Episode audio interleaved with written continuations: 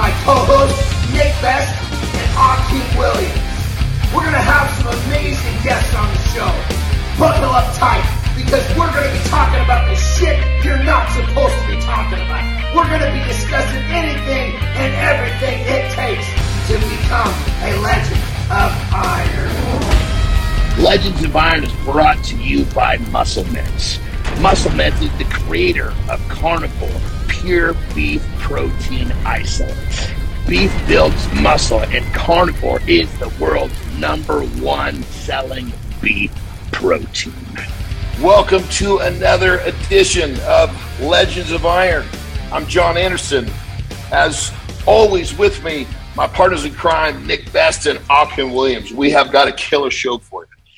We have got a show that is amazing because we have got a guest that he literally embodies success. You go to the nearest dictionary and you look up the word success, you're going to find his picture every goddamn time. We're talking business. We're talking, he's a pro bodybuilder. He's set world records in powerlifting. And if I was swinging from the other side of the plate, he would be my guy. Stan Efferding, welcome to the show. hey, thanks, brother. What an introduction. I really don't know where to go with that from there. well, well, I'll tell you, I have the what I'm dying to know, and I'm sure what everybody else is dying to know is you clearly have a forgive the term secret, but you've got some methodologies to your madness and how you're so successful in everything you do. I'd love to, for you to talk about that a little bit. Yeah, you know, I, to be honest with you, a lot of us have that type A personality. You know, in order to be in sports, I find that amongst a lot of athletes that I work with now. Uh, plus, I had a bit of ADHD. I just uh, thrived in environments where I could repeat certain behaviors every day, and bodybuilding, powerlifting, really, uh, you know, lent itself well to that kind of uh, of personality. All of the daily routines, the checklists, the uh, repeat this, repeat that, day in, day out, hours of sleep, you know, number of meals, uh, workouts, the progressions, planning, recording, tracking. Uh, that just lent itself well to me, and so uh, it's been a long journey. I've I've tried to find out you know, from everybody I could over the years, and every bit of thing I everything I could read if there were any tips or tricks or secrets, and I would love to share those with folks. But to be honest, this is uh, this is a matter of just busting your ass, rewind, repeat. And I found the same thing to be true in business. And I've, I've said that in a rant of mine. I said anybody who's successful, highly successful athlete, the same amount of discipline, time management, consistency that you pour into becoming a, a great athlete in any sport if you were to put that same amount of energy into any income producing venture, you'd be a millionaire within five years. Just wake up every morning and grind and keep repeating the same behaviors that uh, uh, that have shown you success. Uh, absolutely, I'm. I don't think business is any different than sport in that regard. Yeah, I would say. I mean, clearly, I've heard you say that in the past. That you know, if you take, if you're successful in a, in a sport, you take that you take that effort, you take the commitment, and you apply it to business. That you're going to be very successful very quickly. So, I your kind of commitment sounds like it's kind of one of the underlying factors in this whole thing. Yeah. Yeah, and you know, to be honest, the training was always the fun part. That's the easy part. We love that. You know, it, it's just once yeah. you get hooked on that, that that's you want to go to the gym all the time. It's outside the gym, having the discipline and consistency to do the things that allow you to recover from and prepare for the next bout of training. That was the piece that uh, I was really doggedly uh, consistent with, and mainly as a matter of necessity because I was undersized. I was 140 pounds as a 18 year old freshman in college, and all the guys I were training with were much bigger, and I had dreams and goals and aspirations of being a, a bodybuilder, a pro bodybuilder. And when you're, you know, back in 1985, uh, if you wanted to be a pro bodybuilder at six feet tall, all there was was a heavyweight class, and you needed to be 250 pounds of shredded muscle in order to get that one pro card they offered every year to the overall winner of the USA or the three they offered every year at the nationals to the three classes that were there. They offered four pro cards a year, and so the um, you know the top amateurs were deep. Uh, and any amateur that won a pro show back in the late 80s and early 90s, uh, like the Flex Wheelers and and the uh, the rest of that group, they would immediately that same year place in the top 10 in the Olympia. They were that good because there were so many guys vying for so few pro cards.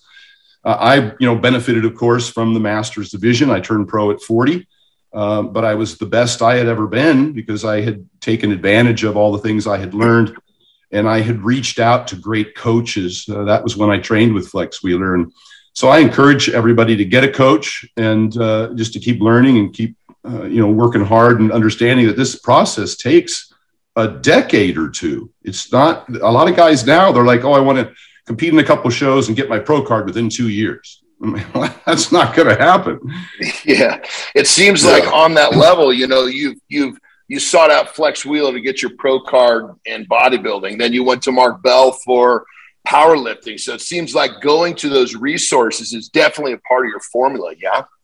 Oh, 100%. Yeah, I've, I've probably worked with just about every guru in the business. Uh, you know, trained with Charles Glass and uh, trained with Eddie Coan in powerlifting. I worked with some really great bodybuilders over the years and, and powerlifters, and uh, it's just a who's who.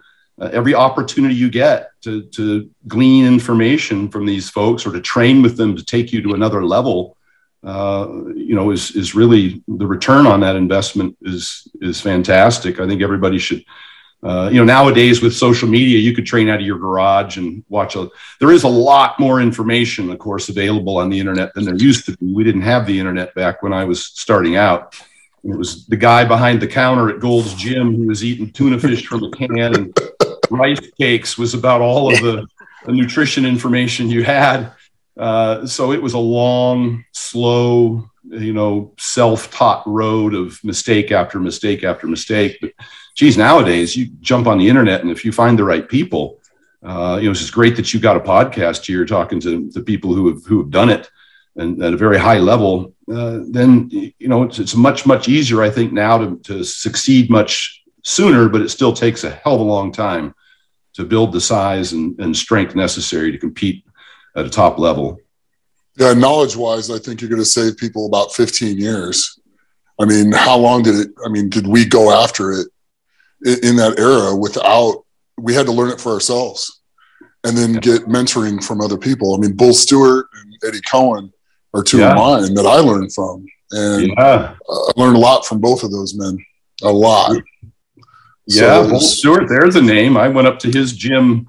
Well, it's been 10 plus years ago up in Seattle.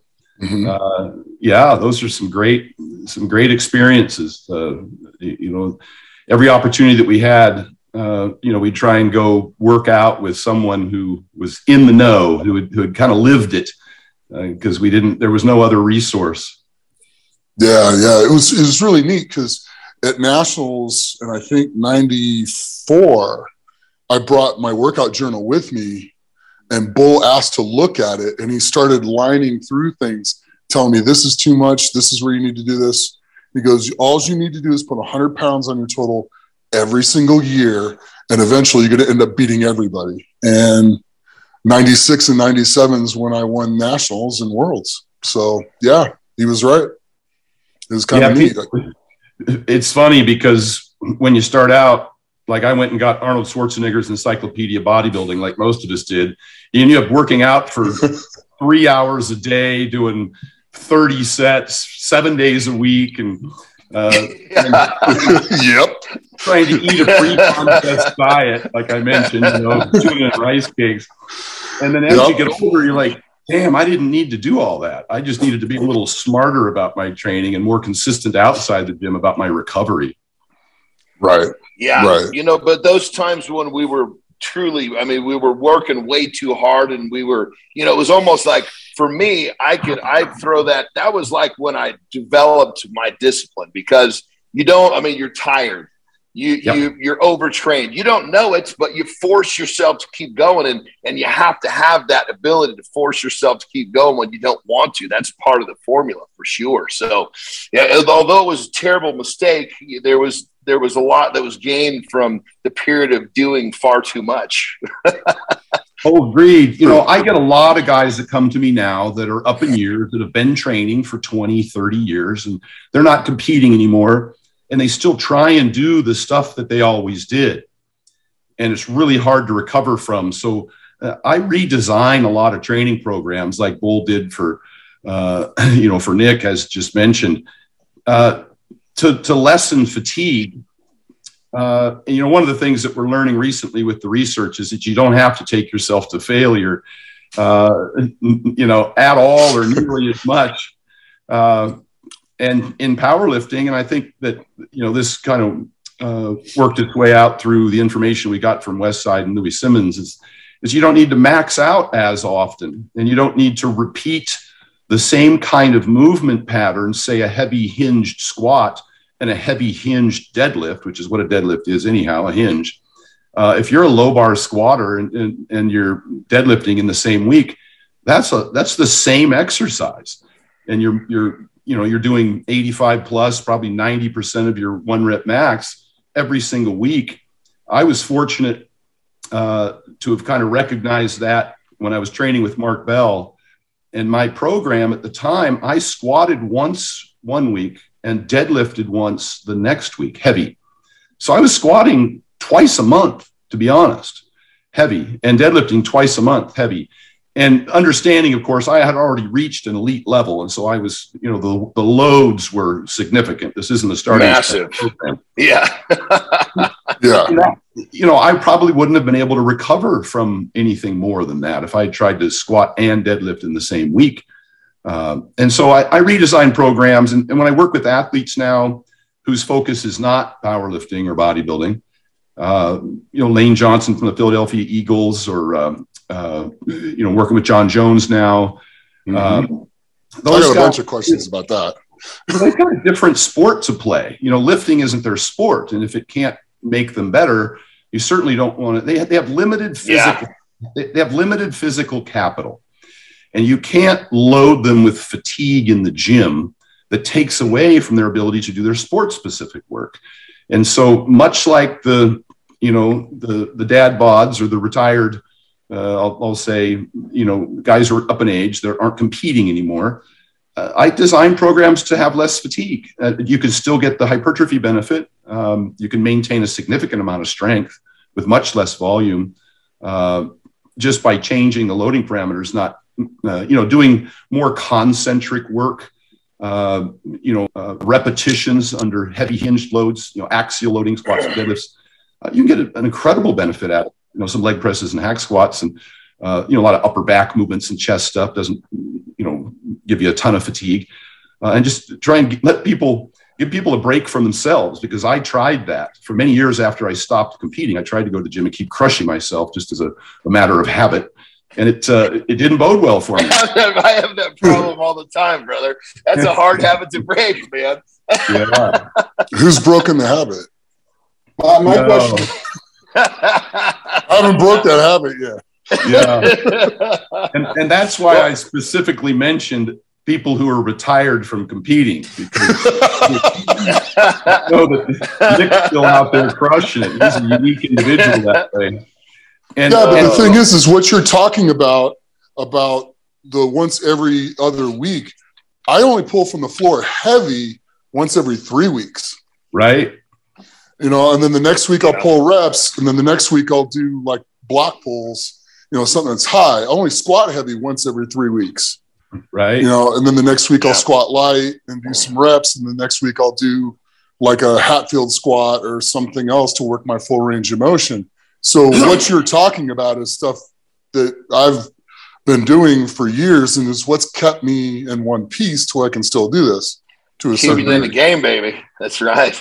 Yeah. our, our audience only sees our social media audience only sees the top sets, and so they, yes. they don't understand the the the infrequency or uh, again, all of the uh, volume work that we do behind the scenes that allows us to recover, uh, which is critical. I think that mm-hmm. when I was coming up in the 90s, I used to have this philosophy don't run if you can walk, don't stand if you can sit, and don't stay awake if you can sleep. And I found that the only reason I was able to uh, really do that back then is because I was bodybuilding for, you know, four or five months to get ready for a show. And then I would, I would transition into powerlifting. And there was a carryover effect from all the bodybuilding volume that I did. In the absence of that, if you're just a strongman or a powerlifter and you're lifting uh, heavy all the time and not doing a lot of recuperatory and preparatory volume uh, behind the scenes, uh, which you should, I, I, think that it starts to wear on you at a much greater rate uh, than it would on, on somebody who does all of that that movement. So we do a lot of a lot of moving, and uh, you know that's kind of the foundation again of, of Louie Simmons' program. I wasn't aware of that because I never trained with Louie uh, until I met Mark Bell in, in 2009. Uh, and then when I, the last couple of years of my powerlifting competitions, I didn't compete in bodybuilding. So I did a lot less bodybuilding volume. And I was powerlifting for longer periods of time, maintaining both my heavy body weight and the heavy loading. And it weighed really heavy on me. And I, as I look back, as I reflect now, I can directly attribute uh, my lack of improvement. I don't think I improved those last two years. I was just kind of stagnant. Uh, to my decreased volume, and as you age, you need more uh, accessory volume. Uh, as as uh, yes, you do. Agreed. Yeah, yeah. Well, hey, Stan, turn a corner a little bit. Talk to us about. I know Nick already mentioned You've been doing some really interesting stuff with uh, Jon Jones. He's transitioning to heavyweight. So obviously, your goal is to get him big and strong, but yet, like you mentioned before, only take up a certain amount of his. I think you mentioned physical capital. I love the, how you described that. But ultimately, you've got to have his weight training fit into his repertoire where it's helping his overall uh, performance move forward. So please talk to us about that. Yeah, we implement some kind of common things that we're all aware of in the industry. I think uh, one in particular, we split our training. So uh, we'll do an AM workout and a PM workout. We don't we don't want to grind anybody for two hours straight. Uh, you just dig too deep a hole, too hard to recover from. So we'll do two workouts a day. It's the same way I trained with Flex uh, when I was getting ready for uh, pro bodybuilding uh, competitions. We do an AM PM workout. It lent itself better. You know, you can train long or you can train hard, but you can't do both. And so we would get the, the necessary volume, but we would split it up so we had, you know, two meals and a nap in between training sessions. These are things I used to see even back in the early 90s when I would drive from Oregon down to LA to Venice just to watch guys train and, and you know, just try and pick minds and ask questions. They all trained twice a day. They all ate six plus times a day, mainly because they, they had a high caloric demand and uh, they needed that many meals just to be able to consume that many calories. Not that six is better than four, uh, but just because the, they were eating a lot of food. They all napped every afternoon. They all slept eight plus hours a night. That was the thing that I found to be very consistent about all of them. And most of their volume was in that eight to 15 rep range. Not that, that you can't get a, just a, an equivalent hypertrophy benefit from a heavy five rep set or even a lighter 20 rep set, but you get less fatigue in that mid range. And since they wanted to increase their frequency and volume, uh, that that seemed to be what people were able to do more consistently if the bulk of their volume was in that mid range. So our first goal with Jon was to get uh, put muscle on him because he had a considerable amount of time before he intended to fight, and he wanted to add, uh, you know, lean muscle to his physique to go from 205 to the 265 class. And so it was mostly bodybuilding training uh, but in a concurrent training model, you don't want to uh, get detrained in any of your other uh, sport specific demands, such as speed and power. Uh, so we were, you know, we were moving weights fast, but we were still getting an adequate amount of, you know, minimum effective volume, and certainly within a rep or two of failure. And a lot of those reps were in again that eight to fifteen range. Uh, and trained everything twice a week, you know, just a standard bodybuilding style program just to add muscle, but we we kept touching on an occasional. Uh, we'd get them up to a single, a top single, say on a um, uh, you know on a box squat, something that wasn't quite as fatiguing as a as burying a, a full full range squat, uh, or a bench press with chains or something like that. So. Um, and we were also including some speed work, and so we wouldn't compromise his speed. We brought in a, a trainer, a friend of mine out of Cincinnati, who was um, uh, a strength and conditioning coach for Pittsburgh and then for um, uh, Detroit uh, up there. And he uh, he brought in an overspeed treadmill, and some of you might have seen videos of Jon running on an overspeed treadmill. And uh, yes, it, it's yeah.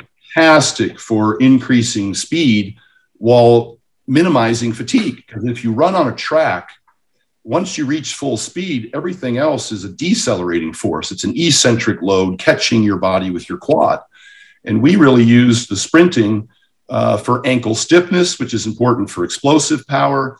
Uh, we used it for posterior chain, which is what uh, sprinters have a lot of, uh, glutes and hamstrings. Um, a lot of people tend to uh, to work the uh, the brakes a lot and not the gas pedal, and the hamstrings and glutes are are really the the gas pedal for exploding for you know double leg takedown. People think it's quads, but it's not. It's really it's hip extension. It's how quickly you can yep.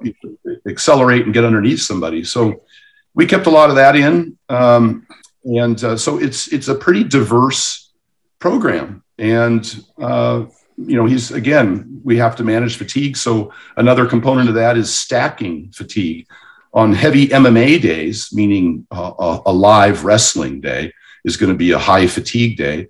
We'll also do a high fatigue weight training workout in the morning.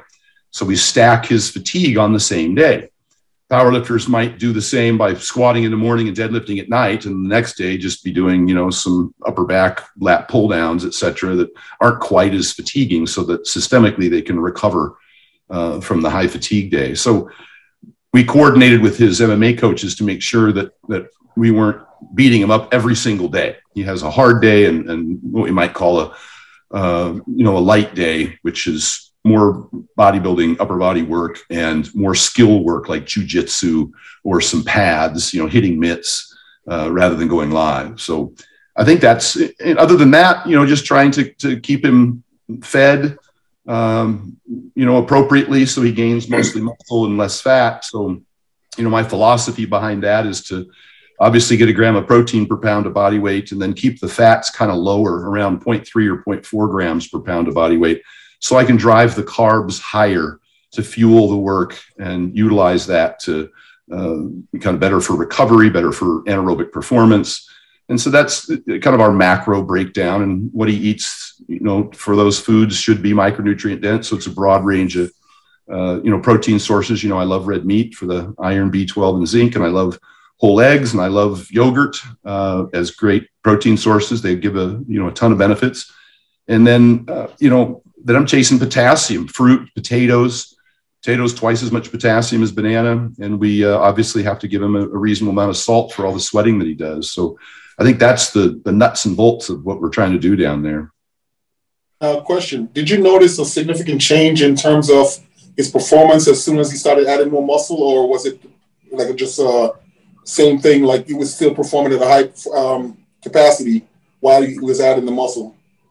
Oh, great question. We measured. We take metrics of his performance, things like a broad jump and a high jump uh, we want to keep speed and power when we re- increase strength.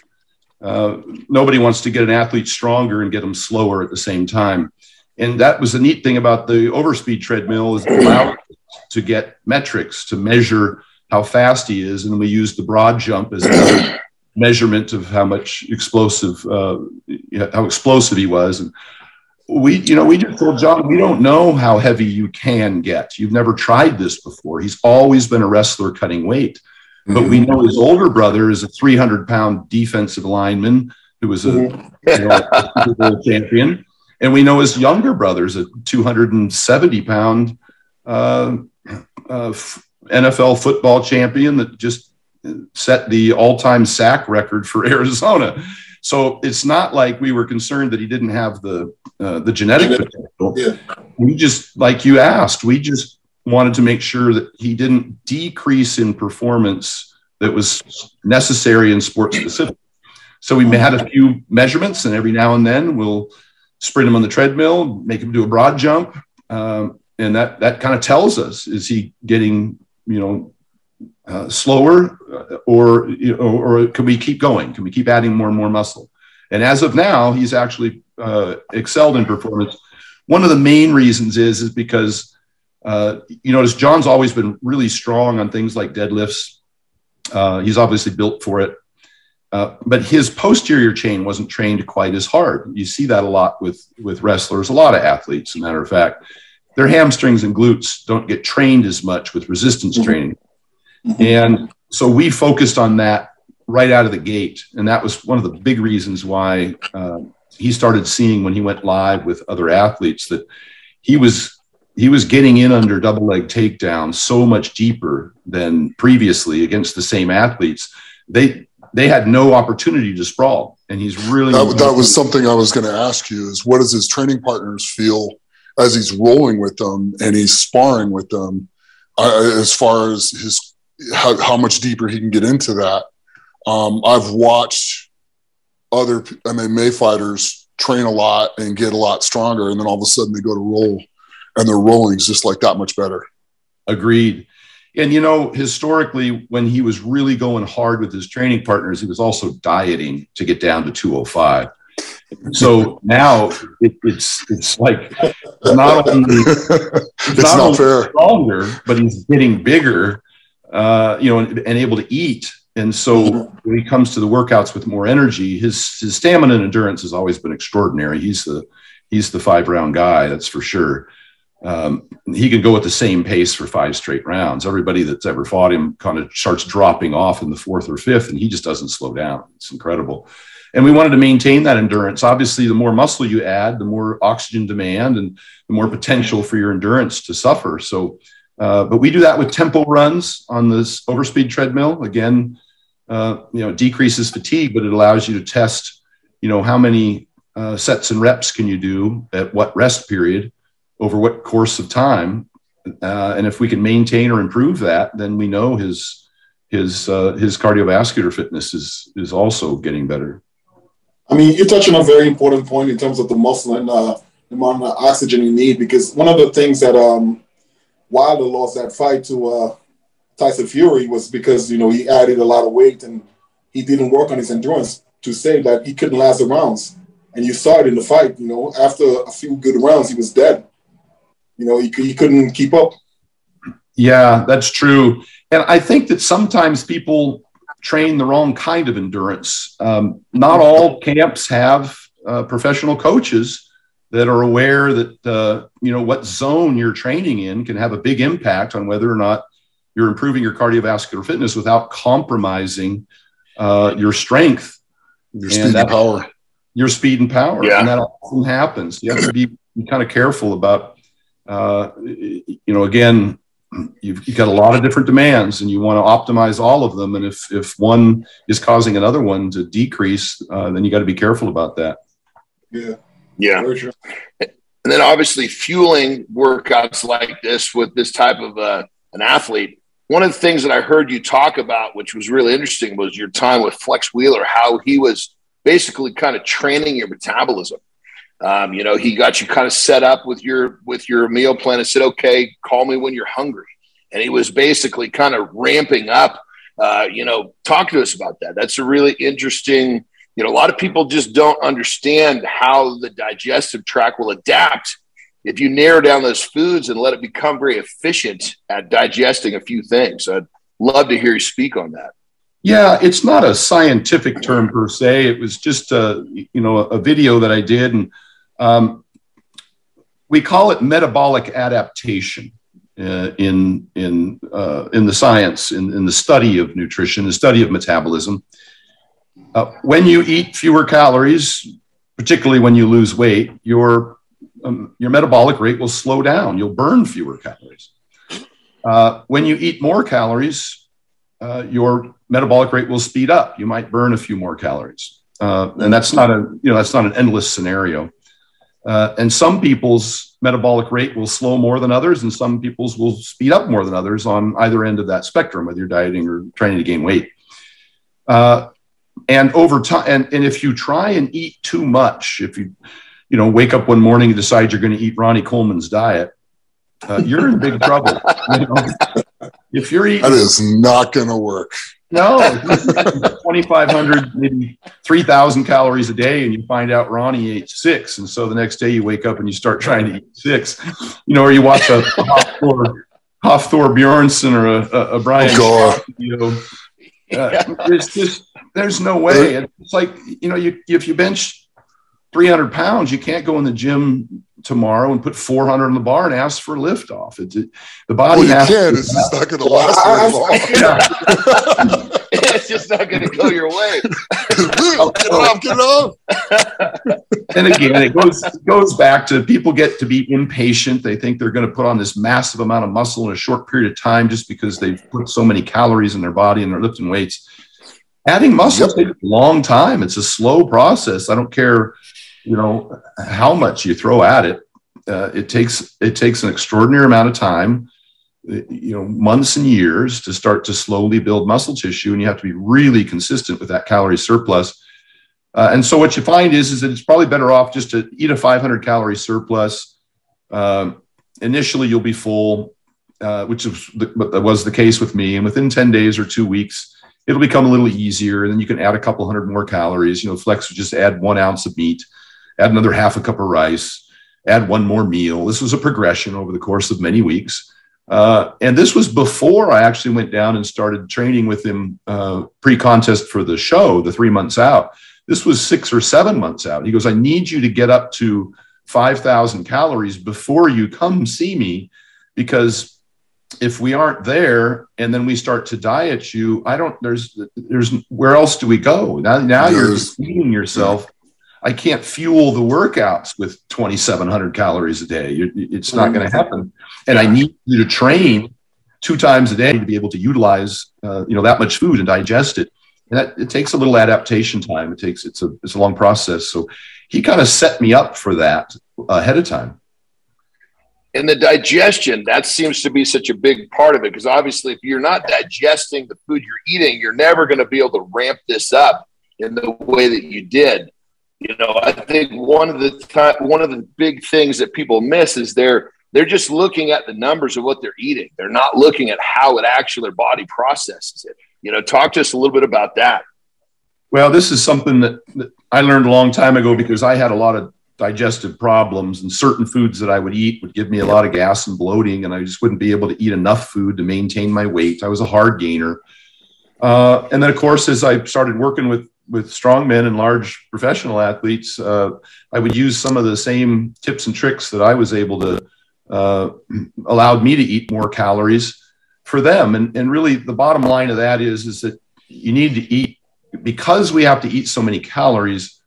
We have to be cautious about the foods that we eat uh, being taking longer or harder to digest uh, or causing you know significant amount of gas and bloating or just giving us a satiety signal for too long so we can't eat the next meal soon enough. Uh, because you you know in order to consume 10,000 calories you got to break that you can't just eat 3,000 in one meal uh, I mean you could but you're, you're going to have a lot of problems digesting. I don't know. I, I, I've seen like three other guys that I spent a lot yeah. of months with do that and still just bewildered on how they could manage to eat, get that many calories in all yeah. of the time. Well, but I asked the question. I just don't digest it as fast as they do. No, no, uh, and you know, to be honest, and and I've worked with a lot of those guys, and as you know. know, and they uh, what they don't tell you, or what they they do tell me as their coach, is that they have a lot of problems. It's it's it's a very difficult task to eat that many calories, and they have a lot of digestive issues. They get diarrhea a lot. They're on the toilet all the time. Uh, it's it's a painful existence. yep. And so I use uh, foods that are easier to digest. Uh, I, I kind of select those now from uh, the low FODMAP menu because it, uh, uh, Monash University out of Australia has put together a list of foods that are more or less likely to cause you gas and bloating. uh, and they tend to be a little lower fiber. They tend to be uh, less uh, filling foods, uh, and so I, you know, I pick those foods, and even little tricks like eating steak. Uh, it, it's easier to eat ground beef than steak, and that's why I would have athletes grind grind their steak into ground beef. It has more surface area. It's easier to, it's just mechanically speaking, you can consume more of it faster and it digests a little quicker. So you'd be hungry again sooner. Uh, same thing about, you know, I, I blended up that monster mash where I mixed the ground beef with a couple of scrambled eggs, with some white rice, with some bone broth. And it was really just to facilitate the, uh, make it easier for the athlete to eat more calories in one sitting for it to digest faster and to be hungry again sooner. Uh, because if you eat all of those things separately and they're a little drier, uh, it might just just as a matter of uh, you know just just the mouth being able to chew and not having enough saliva or to swallow. yeah, it can be hard. It's one step away from drinking some of your meals, and we know some great athletes who have done that. Derek Poundstone, uh, you know, yeah, no. chicken shake the chicken yeah. shit, baby. Yeah. Just not going to that one. I like whole foods. Uh, you know, I prefer uh, obviously, uh, you know, the foods that are really micronutrient dense, beef and eggs and yogurt in particular. Um, and then I do get try and get a potassium foundation. I'll, I'll use orange juice instead of oranges because oranges have a, a, high satiety, whereas orange juice don't. Uh, I'll put a sprinkle a little dextrose on the rice uh, because it, it stimulates amylase uh, in, in both the mouth and in the pancreas, so you can uh, more of that starch can be digested. Uh, it's just easier to consume. Uh, everybody knows sushi rice; it's sugar rice. You can eat a ton of it, and you're hungry an hour yeah. later. yeah. So you use some of those same tricks, and that was kind of the big thing that Hafthor Shaw, you know, initially when they were working with me, said is uh, you know, they were hungry uh, and they hadn't been hungry in years. They were able to eat more food more often and have less gas and bloating and have uh, a better quality stool. Uh, because in order to eat massive amounts of calories for a lot of these guys, they had to consume more fats. And fats can be really hard to break down. The, the gallbladder, after a while, just uh, isn't able to, you know, pump out enough to break down the fats, enough bile and then you end up with a lot of those fats getting into the, the large intestine and, and it's just you kind of start leaking if, if, there's no better word uh, well, so you know on that level brother i'll tell you when when i have a you know when i cycle my fats up a little higher obviously and especially if i'm not digesting well if i cycle up a little too quickly put some strain i can tell very very quickly because when i'm get when i'm done with the bathroom the the toilet needs a scrub brush there's yes, a big difference. there's a there's a big difference between yeah. digesting well and you know even if I'm digesting well and I make too big of a change in in my fat cycle protocol, next thing you know, you know it, it's it's a it's a, a couple of minutes with a scrub brush you know, the cleaning lady, you know, chews at, you know, gets all pissed off at me. yeah, I, I, did a video talking about that with sugar alcohols and sharding your pants was my video. I talked about it's, it's, it's the kind of passage that needs a shower afterwards. There's no way you're going to handle that with toilet paper. But uh, you know, Mark Bell has always said, "May your tits always be tapered," and that's that's a measure for me. Uh, uh, of course, if you make any extreme adjustments in, say, your macro percentages of fats in particular, uh, or even fiber in one direction or the other, initially you're going to have a, a phase where you're going to have some adjustment because the uh, of the the water balance and the bulk balance in the in the large intestine. The thing I like about a lot of these animal foods we call low residue foods that are on the FODMAP menu is they're almost entirely digested and absorbed in the small intestine. Uh, a lot of the foods that get to the large intestine, which you do need some for your you know microbiota that, that need you know prebiotics, et cetera, to uh, to, to, keep a, a healthy colon. Uh, but a lot of those are indigestible and, and they get broken down, uh, you know, by bacteria and create a lot of methane. And then you're just walking around gas all the time, and uh, you, you might have uh, a poor stool quality, and it's just uncomfortable. It's uh, nobody wants to get under a big squat and get to the bottom of the squat, and you know, and leak. well, well, you know, well, you know, on that level, on on that level, all of us have been squatting and deadlifting, and we got some we got some rather deep cheeks, as I call it. So when you do have a little leakage or, or a shart, you, Yeah. you you get to you save your underwear, which is always very important because there's nothing worse than after a workout, you know, changing your You clothes go and have your your wife have your wife look at your your your underpants and go, "What the fuck have you been doing?" Yeah. Jesus Christ! you know, if, if our wives got together, that would be the first story they would tell. I can remember, I can remember mine with a broom handle, and way out on the end of the broom handle suspended was the underwear I had just squatted in, and she's carrying it to the laundry room and won't get within a broom handle's distance of it. That's like the that's like My wife makes me carry my they, own. They took the old. Remember, they took the baby's diaper and, and dipped it in and out of a, a toilet being flushed to get all the chunks out before they washed it. You know, yeah. so I, you know, all these experiences over the years that we've that we've had, uh, you know, both you know from our uh, our education and our compet- our competing and our coaching and our collaborations with other great coaches and athletes, uh, kind of led me to start just writing all this stuff down, all the lessons that we learned and the things that we're discussing and.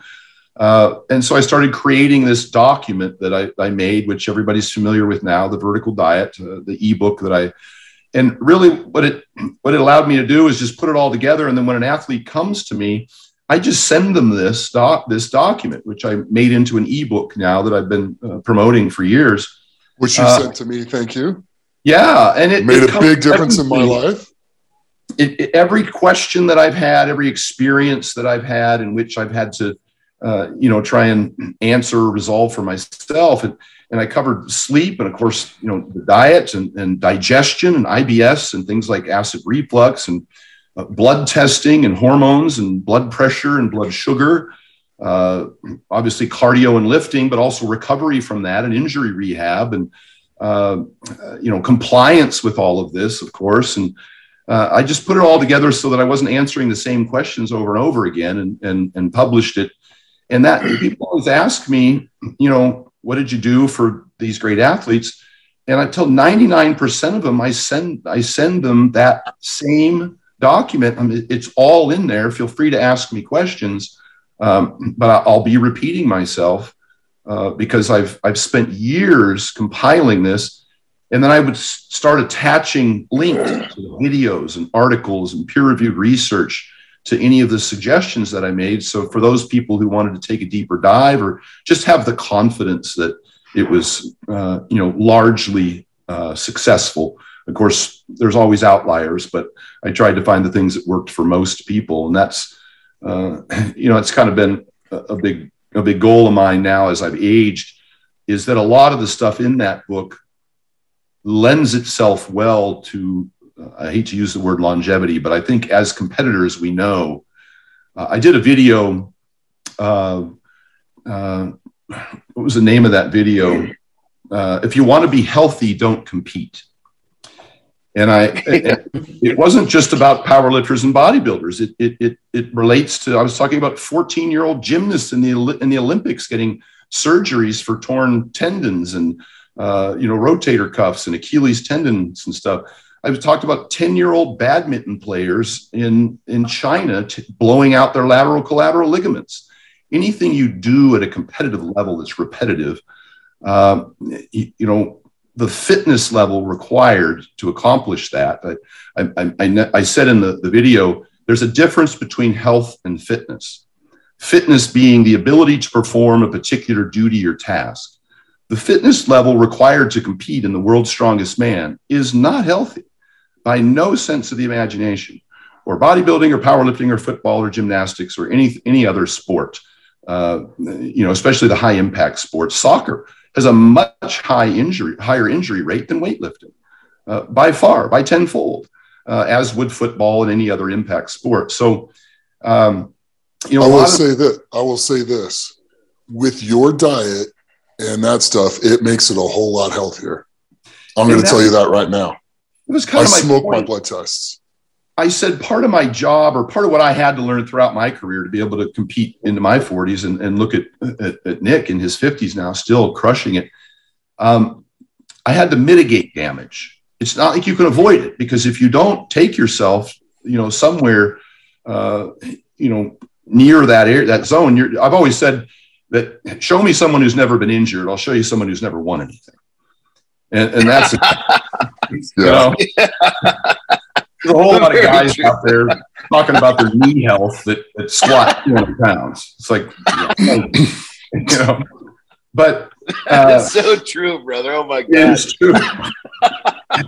so I said a, a simple of, statement, but so correct. agreed. So a lot of what I do when I, I, I get in touch with a big athlete, I think Nick and I first started talking about uh, you know this kind of thing with respect to injuries and inflammation and hips and knees and stuff some 10, 10 plus years ago. Yep. A lot of the stuff I do is, is really to try and mitigate damage, to allow them to continue to compete at a high level, uh, but pay attention to things, you know, like joint health, like physical health, uh, heart health. Um, and that's why, you know, we talk about the blood tests and the like. And, um, and yep. you know, I hate to work our way into this you know, tragic recent uh, death uh, of Shawn Rhoden and other great athletes, John Meadows recently, and Andy Hammond, you know, people we all know and love uh, and have, have associated with over the years. Um, but there's a lot of people out there that, that aren't well known who have suffered from, I, I think, kind of pushing themselves too hard and not uh, kind of taking care of their health. And that's, you know, I, I I can't say, and I, I did a video where I talked about, you know, get a blood test.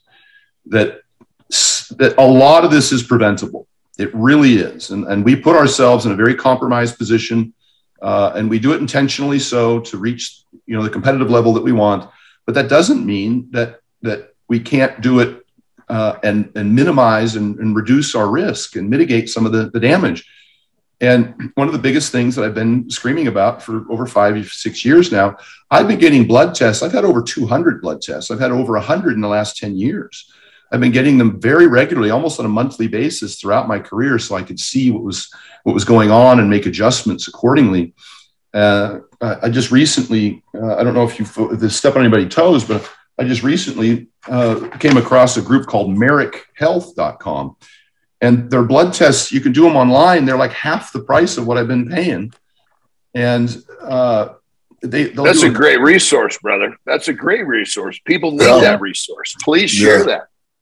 You can go to stanefferding.com and scroll down to blood tests and i don't make any money on this. Uh, uh, and scroll down to blood tests and it'll give you a link and it'll show you the blood tests that i typically buy but it's a really comprehensive test. Um, but I just went on there this morning and I typed this up. It's it's marekhealth.com. And if anybody wants to DM me, I will send them a copy of this. I kept it in my notepad and I'll just copy and paste it to their DM and send it to them. But I get a blood test from, I've been paying way over twice this. And this is kind of the stuff I like to see of my athletes. This is what I had Hafthor do, Brian Shaw do, uh, Larry Wheels do, Dan Green, you know, uh, uh, at the highest level, even uh, Jon Jones did, did this, and uh, Lane Johnson from the Eagles. All of my athletes send me blood tests as soon as I start working with them. Uh, and we've been able to reduce their blood pressure, uh, reverse fatty liver, um, you know, reduce their blood sugars across the board Lane Johnson of the Eagles was weighing 312 and was having a hell of a time maintaining his weight. And he was eating, he had a registered dietitian, and this is not a, an indictment on a registered dietitian. The, co-author of my book is an, is, a, is an RDN PhD who is head of the dietetic department at UNLV, Dr. Damon McCune.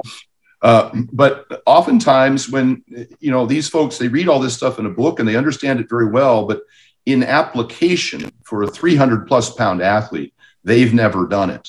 And when you prescribe somebody chicken breast and quinoa who needs to consume six plus thousand calories a day, you're not doing them any, any service. It's impossible.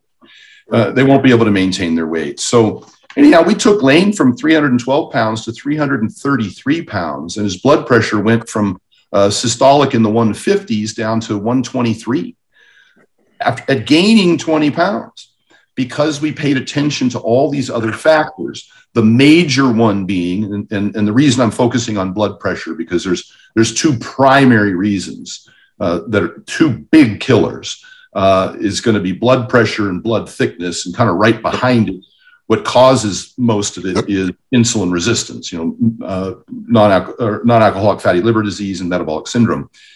Uh, but blood pressure and thick blood are two major contributors that are manageable.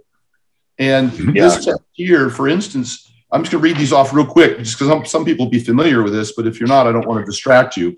But this test costs $100. That is it, $100 and they measure your inflammation marker with C reactive protein, your metabolic panel, free and total testosterone, your PSA for your prostate specific antigen, a urinalysis, a CBC with differential, your A1C with sugars, your iron, your lipid panel for your you know triglycerides and LDL and HDL, your thyroid function, your your fasted insulin, which is a leading indicator of of uh, of uh, insulin resistance, that I like to use. Your ferritin, which is a you know an inflammation marker, but also an iron storage marker. Uh, your estrogen, all of that for a hundred dollars. is ridiculous. Yeah, that, that, that that's that's so that's so cheap. Oh my god, that's unbelievable. Yeah, I was paying two fifty for this same test just because I had already skinnied down. My normal test is around four hundred bucks because it's really comprehensive. But a lot of stuff's in there is pretty unnecessary. It's just stuff I like to see um, you know, I might do it with athletes, but if I call this the budget blood work panel now, I just looked this up today and I compared everything on my blood test to what these guys' prices are. And these are everyday prices. This isn't some discount. And so I, I reached out to these guys uh, just within the last couple of weeks there, because uh, Mark Bell knows these folks.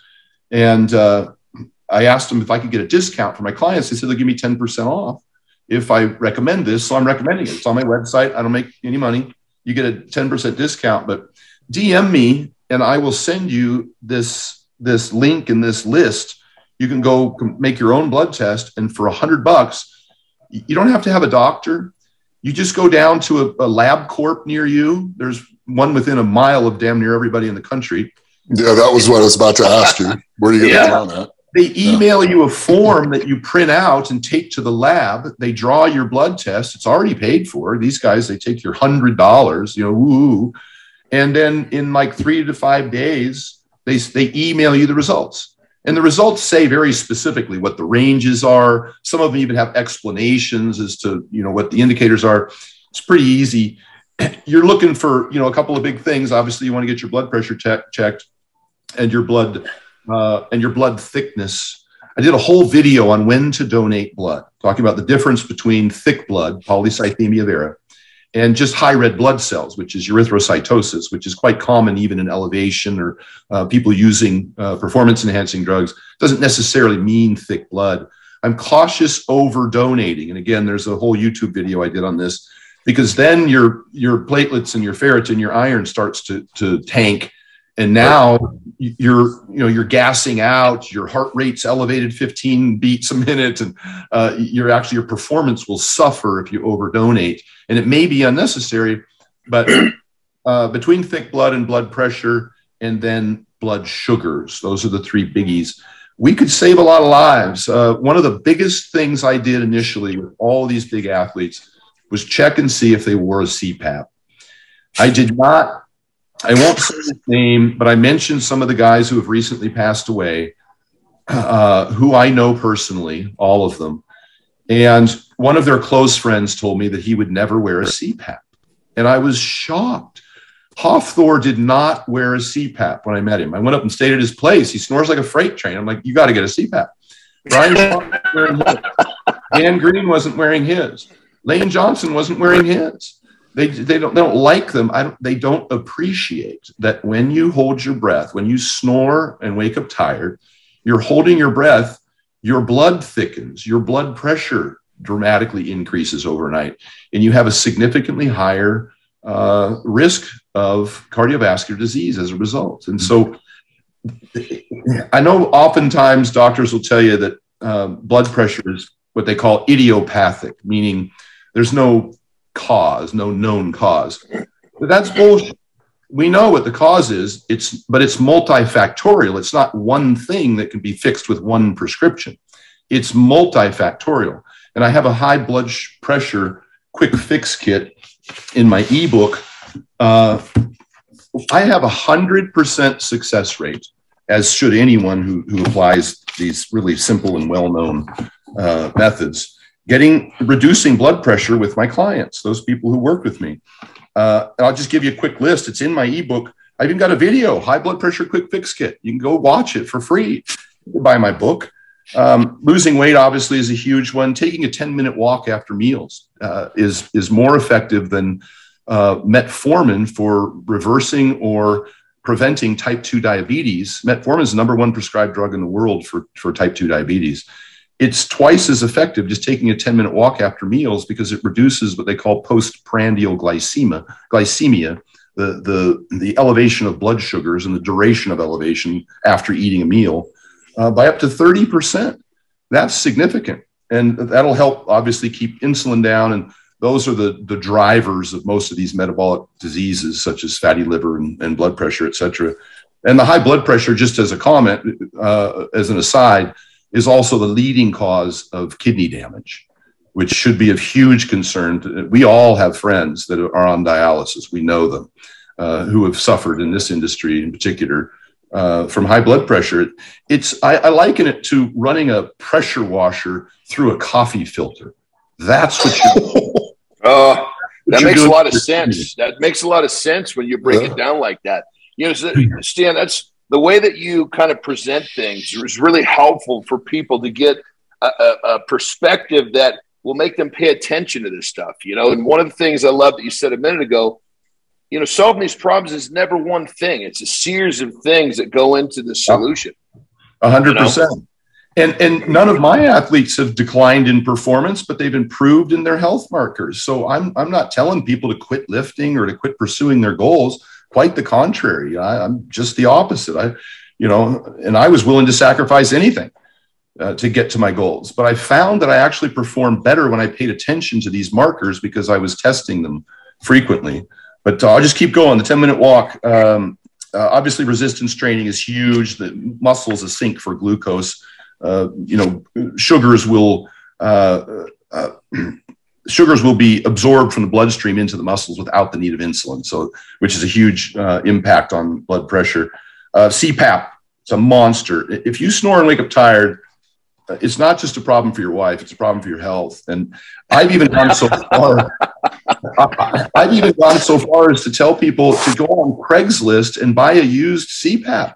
Uh, I, I, have instructions in my in my ebook on how to how to just go to a local. You can get them for a few hundred dollars, and this problem could be solved tomorrow. It's like a ninety nine percent cure uh, to get a CPAP, and I even make a recommendation as to the type. Any auto PAP. there's a couple of companies. They they automatically adjust yep. to give you the pressure you need. They read uh, what your breathing is like, and they also, uh, unlike the ones I wore back in the early '90s, I've been using the CPAP for 30 years. Ever since I got north of 240 pounds, it became more and more necessary to use a CPAP. Anybody with a, a thick neck, it's a, a crowded airway. It's uh, uh, even Jordan Feigenbaum from Barbell Medicine weighs 198 pounds. He wears a CPAP. He's got a thick neck. He's a squatter. And so it's not always about being obese or overweight. It, it, it just any of us with the necks that we have, uh, we're going to crowding. So get a CPAP. It's, it's an immediate fix. Um, three things that, that can almost change your blood pressure overnight is dramatically increasing your potassium intake from food in particular. And I have a list uh, even on my high blood pressure thing, I list the, the foods. A potato, why I always have potatoes in my diet, it's twice as much potassium as a banana. Uh, and then fruit, yogurt, and even meat has 100 milligrams of potassium for every ounce. And so you could easily get, you know, 45, 4,700 milligrams of potassium a day. Uh, calcium is another one, which is I love yogurt. It has a, a, a great effect on reducing blood pressure and magnesium, which typically you got to supplement magnesium because it's hard to get from food. Uh, thyroid function has a big effect on it. It can be very dramatic. Uh, and so getting adequate iodine in your diet and not overtraining and undersleeping, which is going to happen with the CPAP. Um, those are the so, the, so basically organic cranberry juice. Yes, that's the one I love. those are the big ones. Uh, you know, we, uh, I think, and then the, the high blood sugar quick fix kit is also uh, in my ebook, which uh, that's huge. Your insulin levels, obviously, but uh, some of the things we do there is just uh, eating protein first has a, a, pretty significant effect on regulating uh, your insulin, uh, your blood sugars, and it, it, not only in that meal but in subsequent meals um, is a big one for for blood sugars. Um, the 10 minute walks, of course, are huge. Working out's huge. Losing weight's huge. Uh, sleeping is huge. Your, your blood sugars go up after even one short night of sleep. Um, so there's a lot of, you know, fantastic information. I think that people, I don't want to overcomplicate it. I just want you to go to go to my website or DM me and get a blood test. It's a hundred bucks for Christ's sake. And if you see and get your blood pressure tested, you could do that at Walgreens or CVS. They've got clinics at most of those places that'll do it for um, I think free. And if you see those problems, man, reach out to me. Uh, you, you, know, I, I, have I've answered over a hundred thousand DMs in the last three or four years. Uh, you know, comments, questions, and I usually copy and paste answers. Um, but it, it's so important, I think, that that people understand this could be a, a wonderful pursuit. The, the, sports that we're competing in. Uh, and I, and I, and I don't think that people should be afraid to uh, to train, to add muscle, to get big, to compete, uh, so long as they do it in a healthy manner and don't uh, uh get too overweight or too high blood pressure or too thick of blood.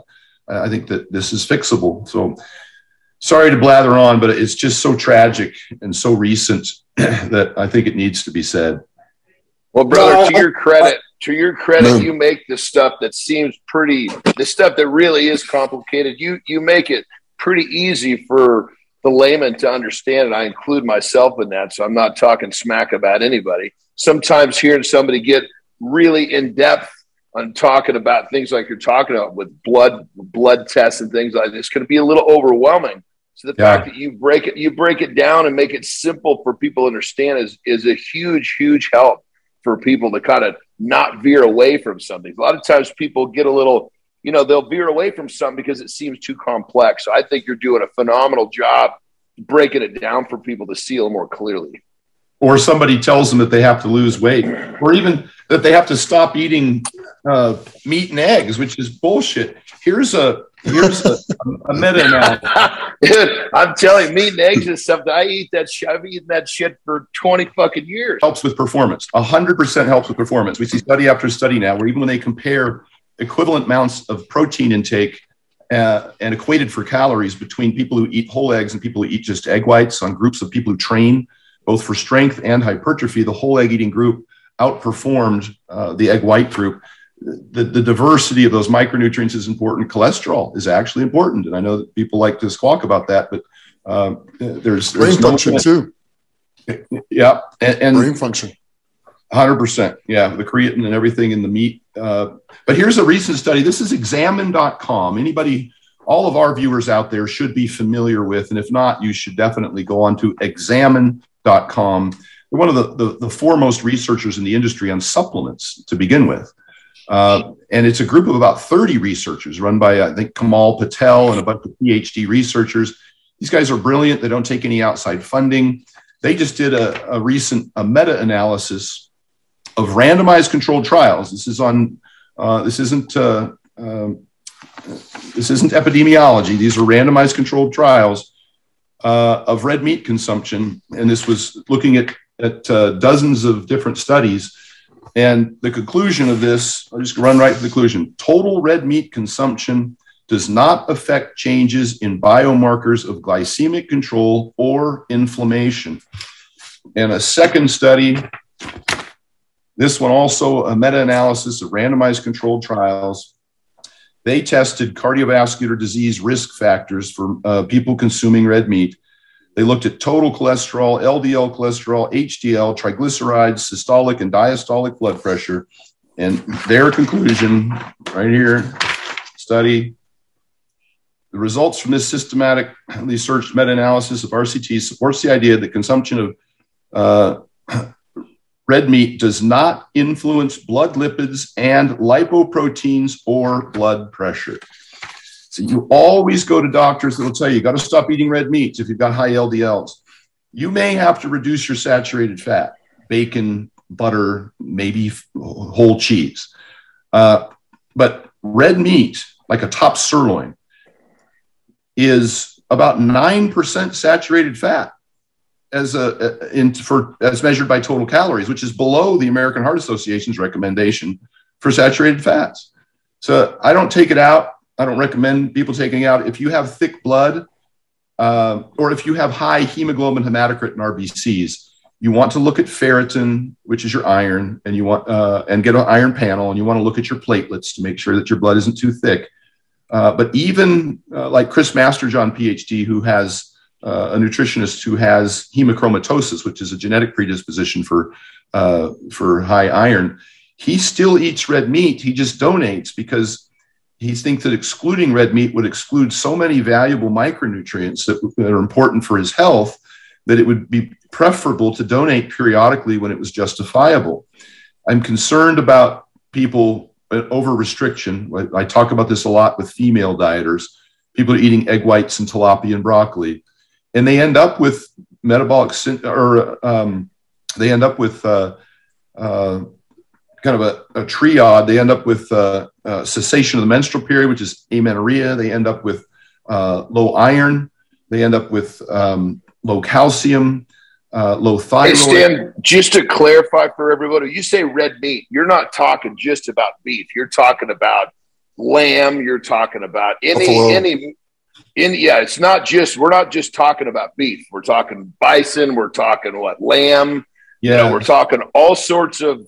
Also, it's not just beef that we're talking yeah, it's about. what we call uh, ruminant animals, animals with a four-chambered uh, stomach that converts cellulose, which is the, the grass that they eat, into uh, you know very nutritious, like I mentioned, three times higher in iron, six times higher in zinc, nine times higher in B vitamins than say chicken or turkey, and also a, a better omega six to omega three ratio, which we don't know how important that is necessarily, but uh, uh, they're just more efficient at digesting that food, which makes it easy, which gives you more micronutrients, but also makes it easier for you to digest. Uh, and so, and I'm not saying that exclusively red meat. I'm just saying there's absolutely no reason to eliminate it from the diet. And yes, for, for women who are dieting, it can come at a cost. Same with whole eggs. Uh, the idea that you would take an egg yolk out and throw peanut butter in, uh, it's just idiotic. The the micronutrients in an egg yolk, the biotin for skin, hair, and nails, the, the choline, which is for, for liver health, uh, all the things. An egg, an egg yolk is like nature's multivitamin. There's just no reason to take it out. If you want to control your fats, use a half uh, whole eggs and half egg whites. You know, I worked with Nadia Wyatt, who took third place uh, in the Miss Olympia and second in the Arnold Classic, and she's 123 pounds on stage. Uh, she ate red meat, whole eggs, yogurts, oranges, potatoes, all the way up to the day of the show. I have a picture of every meal she ate for three months straight. And she felt amazing. She looked amazing. She stayed strong. Her training was awesome. Uh, her energy levels were great. She didn't have any of the, the dry skin or the hypothyroid problems or you know any of those issues uh, because she kept in the micronutrients that are necessary. So, and red meat can be just as lean as chicken. You can go down to a grass-fed uh, sirloin tip or top round, and you know, I like to lower fats as I diet athletes down. Uh, and I'll do that by just using leaner meats and without having to sacrifice the, the micronutrient benefits of, of red meat. So uh, it's a it's a, a, broad menu, and I try and keep in since you're already dieting, I try and keep in the foods that uh, that are least uh, restrictive in micronutrients. Yeah, it seems like the industry kind of just is you know, so much information is just kind of fed down the line with, you know, chicken and egg whites and all of these foods that are really kind of bland with the micronutrient values. And, and there's nothing there for the body to hold on to. And know? look, I have found studies, and there are studies I, I, just mentioned that show both an increase in saturated fats uh, uh, or a, a, reasonable amount. You don't want to go under 25% fats They start affecting your hormones, etc. And I just mentioned about the whole eggs. But Nick and I know simply from experience. I love these people who read books all their lives, but never actually went out and, and Nick and I both know, you know, all of us know when you pull red meat and whole eggs and, and dairy out of your diet, you get weaker, period. Yeah. And people say, well, you're not equating for calories. No, uh, it, it's not a calorie thing. You might be Yeah. able to, you know, you might be able to uh, uh, have fewer losses if you're not in a deficit, sure, but it has an immediate impact on my strength. And, and I, I see it all the time when people make those changes in their, in their diet. you Absolutely, know, I, tr- I like to try. I try to explain to people, you know, your your protein source. Okay, it's a protein, but you know that compared to a car, the micronutrient value is going to explain how powerful the motor of that car is. Not all proteins are created the same. You know, I agree. And and people just don't see that. They just see a gram of protein as a gram of protein. When that's like saying you, that's like putting a Volkswagen Bug next to a goddamn Bugatti and think, oh yeah, they're both sports cars. Yeah. you know. I don't want to be. And again, I've tried very hard not to bro science my way through these these uh, you know this this stage of my life where I'm uh, trying to provide education to those people who want to reach and achieve the kinds of things that I was able to to do in, in my life. And so I did recruit the hell. I, I you know I, I I started attending all the seminars from all of the academics in the industry and. Uh, I just got back from Miami yesterday at, at a seminar. I've been to the barbell medicine seminar, and uh, you know, I follow and I subscribe to some of the smartest people in the industry with the PhDs in nutrition. Um, I partnered with a PhD, RDN, uh, and we've got over 500 references to peer-reviewed published research in our book. Uh, but at the end of the day, you know, I have to bridge the gap between, uh, you know, information and application, and and results matter. And uh, you know, I don't care. You know, I like to show studies, but I don't care how many studies you show me. If somebody's not performing or improving in performance, something's got to change. And and I, I think we've got a pretty damn good recipe, uh, and no so much trial and error and education and uh, collaboration and, uh, from coaches and other athletes. And a lot of times when uh, the academics and, and there's some good ones out there that also compete. You know, the Greg Nuckols of the world, who was natural world record in powerlifting at one time, who's also a, got a master's degree and uh, Layne Norton, you know, a, a, natural world record powerlifter and, and bodybuilder who's got a PhD in nutrition. Uh, even the guys from Barbell Medicine who are super sharp and they're MDs and they've also got, uh, you know, pretty damn uh, impressive lifts, over 700 pound deadlifts. Um, you know, there's a lot of really sharp guys out there uh, that uh, also compete who, you know, who I'll listen to much more readily than I would somebody who who hasn't uh, you know been through it like we have and, and learned uh, and put the work in. Talk I think to us a that's little bit something about people could learn from. I, I think that's something people can learn from in general. Is you have the people that are that smart, but may not have done the application. Like, for instance, an ER doctor as opposed to a guy in a lab. You're going to listen to the one that's been helping people and actually curing people over the one that, yeah, he's read the book, but he hasn't really dealt with the people. It's the same type of thing. Absolutely. 100%. I, I can't tell you how many times over the years I've had an athlete call me and like, Stan, I've gotten weaker. And I could just name off like five things right off the top. Are you taking anti-estrogen? Are you on metformin? You know, did you cut out red meat and whole eggs? you know, I can, are you taking, are you taking um, antacids, you know, for, for acid reflux? Uh, uh, are you taking anti-inflammatories? You know, I, I almost immediately with those five, I probably covered 90% of, of the the problems that have come to me and they're like oh yeah I- i've been doing that It's like, yeah, yeah, I was doing that too. Yeah. yeah yeah it's it's pretty easy you see it enough times you're like oh yep this is what you got to do Well, there's no substitute for experience, brother. And how how old are you? I know you and Nick are almost the same age. How old are you now? 54 both of us now aren't we Uh, you got a year on me. Oh my goodness well i just turned 54 two days ago or so so i'm i'm Well, still happy a young birthday, cat. brother. thank you Yeah. Mine was the third. So I turned 53 on the third. So yeah yeah, we both, our birthdays are real close together. Well, I think well, we'll I'm going to join the 50 club here in about in about two months. So I'll be I'll be in the 50 club with you guys here in January. So yeah. I'm not too far behind. I like I, I look forward to doing another uh, episode on with you guys when we're 60 and when we're 70. I'm just yeah. oh, let's do it. Lifting weights is the fountain of youth. We know from research that sarcopenia and muscle loss and strength loss is a is a, one of the primary predictors. Uh, well, that and uh, VO2 max is actually one of the, the primary predictors, but the VO2 max is dependent upon having adequate muscle tissue to create the demand for your lungs to provide oxygen.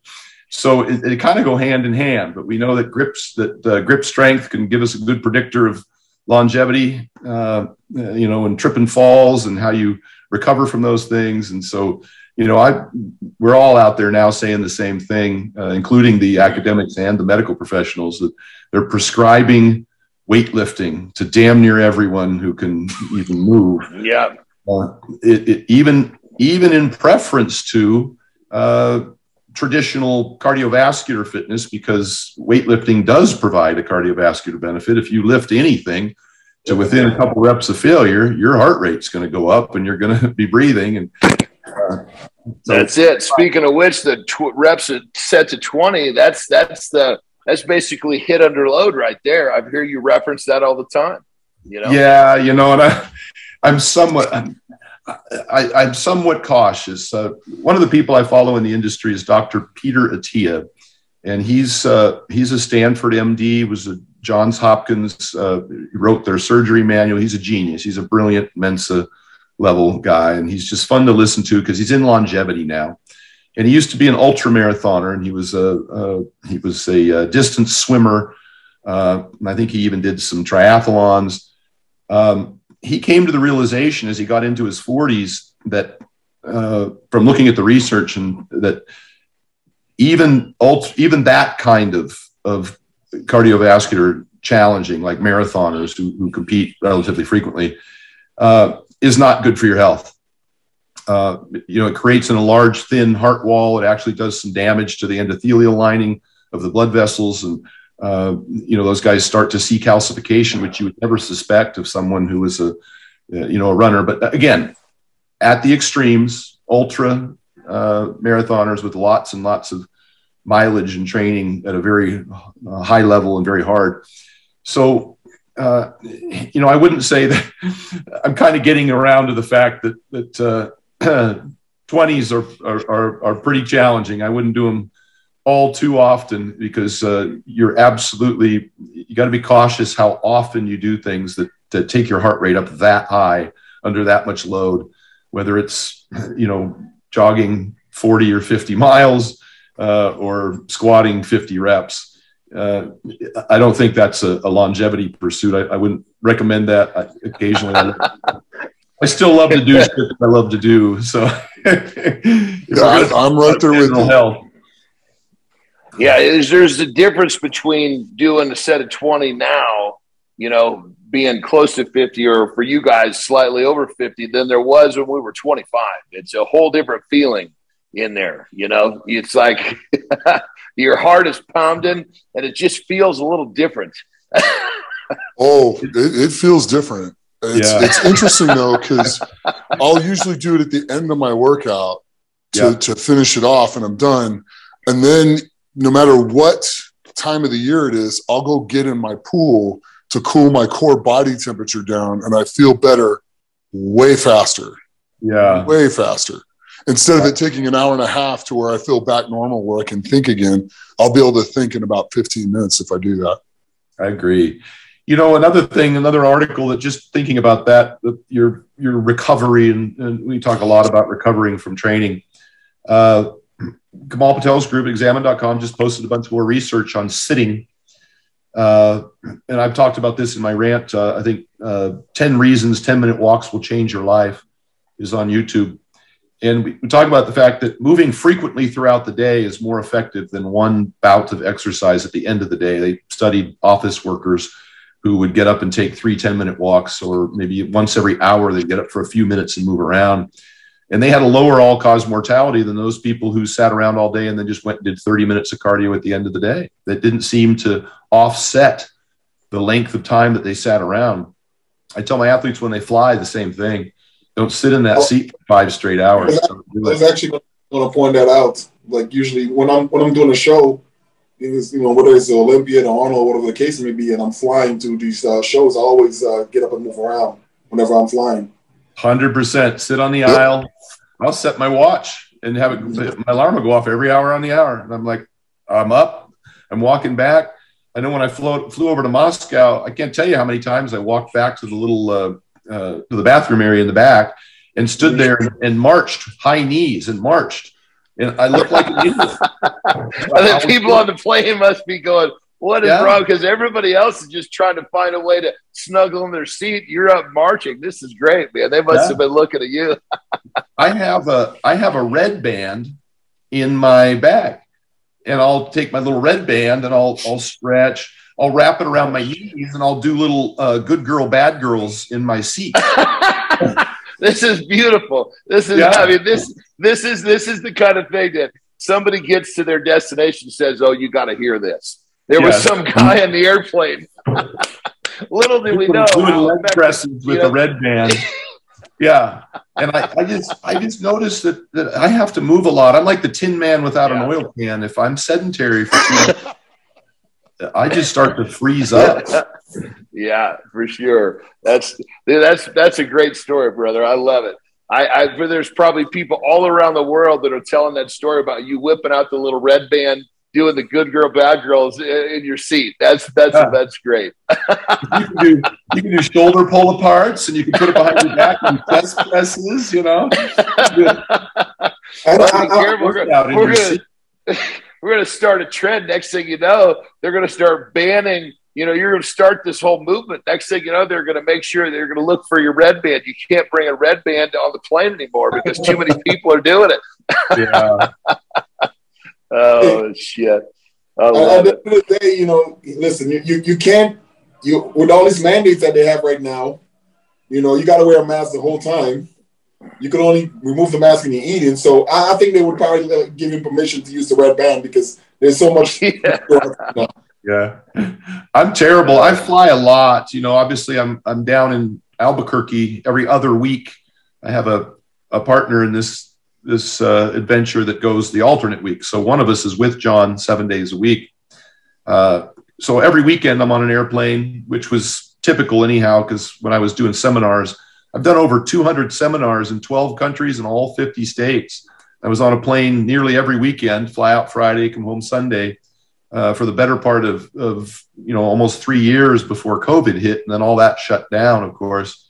Uh, but uh, I'm used to flying, but I hate those masks. So I ordered one off the internet. I forget where now because I'm all, I ordered like a six pack of them. It's like a fishnet. You can really you can see your nose and mouth through the mask. It's like you don't even have a mask on, but it's black. And when it's right up against your face, you can't really tell, but you can see right through it if you hold it up and I, I, uh, I, wear that on the plane because it, it, doesn't impair my breathing, and so I'm, I'm a little more comfortable. Smart. that's that's smart. very smart, brother. Very smart. Yeah, on that note, I was just down in Miami at a seminar with a, a, guy by the name of Dr. Pat Davidson, PhD in in uh, exercise phys. Extraordinary guy, just brilliant guy. Uh, and then a guy that he partnered with is uh, is uh, Jordan, uh, the muscle doc. Some of you may know him as the muscle doc. He's a chiropractor. Uh, these guys are, are, fantastic, but I flew all the way down to Stefi Cohen's gym in Miami just so I could spend the weekend with them uh, and just learning from them. It was just an educational opportunity for me. And I, I laugh sometimes when people complain that my ebook is $100 on my book on my website.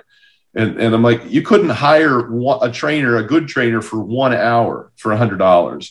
And I've spent tens of thousands of dollars and decades of my life putting everything I had into that fucking ebook. And some guys buying it a hundred dollars, you know. But and I still I go to these seminars, you know, and I, you know that seminar was a grand. It cost me a thousand bucks. Plus I had to fly to Miami and stay in a hotel, and you know, just so I could learn some more stuff to to be able to uh, then bring that back to my clients or you know my audience. And uh, but the point of the story was this, um, and I, I mentioned this before. One of the biggest things that I try and do about my compliance, this is both for dieters and for athletes, is meal prep. And I think people know that the Vertical Diet has a meal prep company, and I've been distributing meals nationwide for a few years now, where I make low FODMAP meals with bone broth and you know bison monster mash and a whole host of other menu items. Uh, and they're delicious. I, I don't even make my own food anymore. The meal prep company sends them, and I have to buy them too. I only get you know a discount. Uh, so, uh, but I took a rolling Coleman cooler. Matter of fact, it's sitting right here next to me. It's an igloo, and uh, I'll pack uh, like I knew I had to fly out Friday and wasn't home until Monday night. So that's four days, and I need five meals a day. So I had to take 20 meals with me. And fortunately, because you know I order meal prep, I just pulled 20 meals out of the freezer and I popped them into this rolling igloo cooler. And I threw, uh, you know, my CPAP and some clothes and shoes on top of that, and I closed the cooler and, and put a, a tie down on it, a little ratchet tie down, and I checked it onto the plane. And then I always stay at a like an extended stay, uh, you know, that, that, has a microwave and a fridge and a little little mini kitchenette thing. Yep. And I had all my meals, and then I take with me these these thermos. They're just you know tin can thermos, and I'll I'll heat up a meal. I always heat up depending on how long the flight is.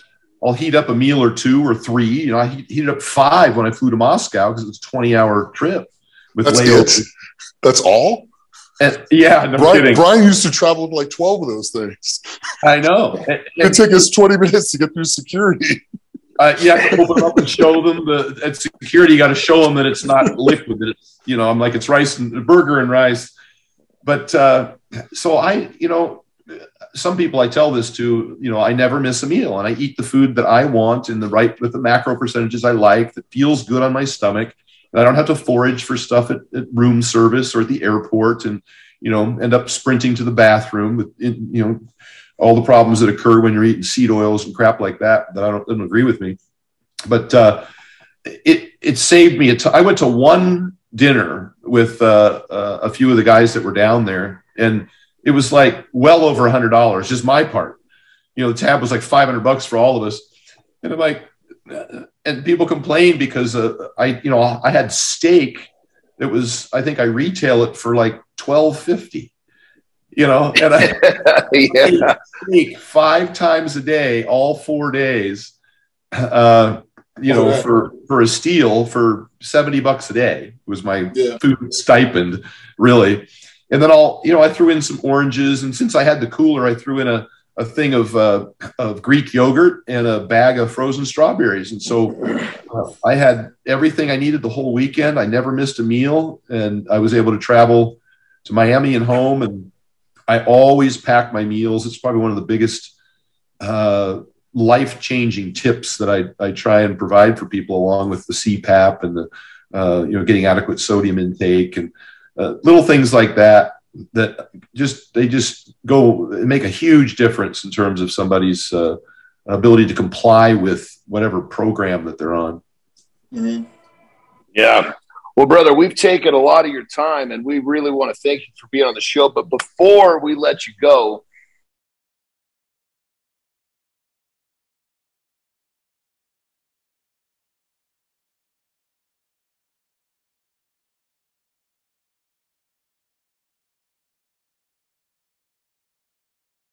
you've made such a big impact on, you know, not only people, but the industry, you know, everything from business to bodybuilding to powerlifting. What is it with all that you've accomplished and all the successes you've had? You know, what is it that, what is the legacy you want to leave behind? What, what is Stan Efferding leaving behind? Well, with respect to the industry, I've really tried hard. You know, I, I'm not the brightest guy in the industry. There's, like I say, there's a lot of academic professionals I follow and listen to. I really wanted to help other people. I always said, if I knew then what I know now, it's like Nick said, we could have saved 15 years of, of hassle. Uh, I really tried to put out a lot of information, a lot of free information. I did a, an entire seminar, a two hour seminar in Iceland with Hafthor that goes over my entire diet. That's uh, it's got almost 7 million views now. Uh, and then I've got all those rhinos rants that I was referring to today, and, and, you could just binge watch those. I spent a lot of time writing those and and uh, and researching them to make sure I was giving out you know reasonable information. I'm not right about everything, but there's a lot of good, helpful information in there. And so, as far as the industry goes, I, I, I enjoy it. I make a lot of posts on my Instagram people who who use the word life changing, and it really you know humbles and flatters me, and that that's the most rewarding in terms of uh, of my contribution to the industry is that I can help other people uh, do this. Uh, you know, with the information that I didn't have, and just make their life a little easier, but and, and make them more successful in their pursuit. Uh, beyond that, I think, you know, when I had my kids, I had kids late. I've got a seven and a nine year old.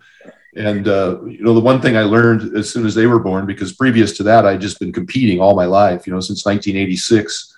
Uh, the one thing you learn when you have kids is you're just not the most important person in the world anymore. up, nope. Up until that point, I, I had that that mindset. Yeah. You know? It was all about my goals and, and my future. But uh, I read a, a, a, great book by Jordan Peterson. Uh, if you guys are familiar with the, the psychiatrist out of um, Canada, who's gotten very popular, brilliant guy. And I think one of the chapters in the book uh, says, "Don't raise kids you hate." he says, there we go. No. Other yeah. people will hate them too, and so uh, my legacy is really just now invested in in trying to make sure that that I raise you know smart, confident, capable uh, children, and that's that's my total focus now. I can't wait to get home to them. Uh, you know, I enjoy doing what I do, but uh, there's nothing like coming home and, and, seeing your kids and trying to uh, give them uh, all the information and the opportunity and the education that maybe you felt like like, like you maybe got didn't get enough for yourself. You know, and I I was certainly afforded plenty of opportunities in my life, but uh, you know, I just think that we've acquired so much knowledge now. We want to pass it on and see, you know, and watch them do even better than we did. Uh, whatever sport, you know, or, or, career they they choose. So that's uh, the career, and or that's the industry, and uh, and kind of what I'm focused on now, just in my personal life. Yeah, well, very cool, brother. We we love having you on, uh, Nick Akim. You guys have anything else before we jump out of here? Uh, he's been a you know a wealth of information. I've really enjoyed hearing him speak, and I've learned a lot. You know about you know the importance of blood work, and I'm sure all the viewers are going to take that into consideration and get blood work done more often. So thank you so much, Stan, for coming on, man. Yeah, thank you. Yeah, absolutely. Thank you. I've learned a ton from you. It's it's one of the reasons why I can still do what I do, and I can't explain how grateful I am to you because I kind of ate sorta that way, but the the fine tuning of it just made it the world of difference. And I really do appreciate that. And I thank you for it. That's and awesome. it's amazing you're making people healthier in an in, in this industry. And that's that goes miles. And you're making people healthier just in general. Because if people ate more the way you did, we wouldn't have obesity problems. Yeah. And, and just and it's a, and it's an easy diet to eat and it's not difficult. It's and it's fun to eat. I think it's fun to eat. So anyway, I just want to say thank you. Yeah, thank you guys. And I just want to remind folks, uh, go to stanefferding.com and scroll down to blood test. I don't make anything. Uh, there's a link there where you can go to marekhealth.com and get a blood test. Uh, the budget blood test that I just typed up today and, and, and showed you uh, the little paper of, just DM me at Stan Efferding on my Instagram and I'll just copy and paste this for you. And uh, uh, you can, it's a hundred bucks, man. Go get a blood test, get your blood pressure checked. If you got any questions, or if you've got a loved one, if you're the wife of a husband who's, uh, you know, deep into this pursuit that he's so passionate about, and he, maybe he's got his head in his sand about uh, some of the health issues. If he snores and wakes up tired, if you hear him breathing a little heavy, or if you're concerned about his blood pressure, reach out to me because we'll, you know, we'll do everything we can to to get people to, to make a, a few minor changes that'll help keep them around uh, longer. So, you know, thanks you guys for the opportunity, platform to speak to your audience. Absolutely, brother. Absolutely. Well, on behalf of us and behalf of all the people's lives you changed, we, we want to say thank you very much. And uh, that's going to be our show for the day. So, everybody, thank you for viewing. Uh, this is Legends of Iron. We will see you next time. Yeah. Legends of Iron is brought to you by MuscleMeds. Muscle Mints is the creator of Carnivor. Beef builds muscle, and Carnivor is the world's number one selling beef protein.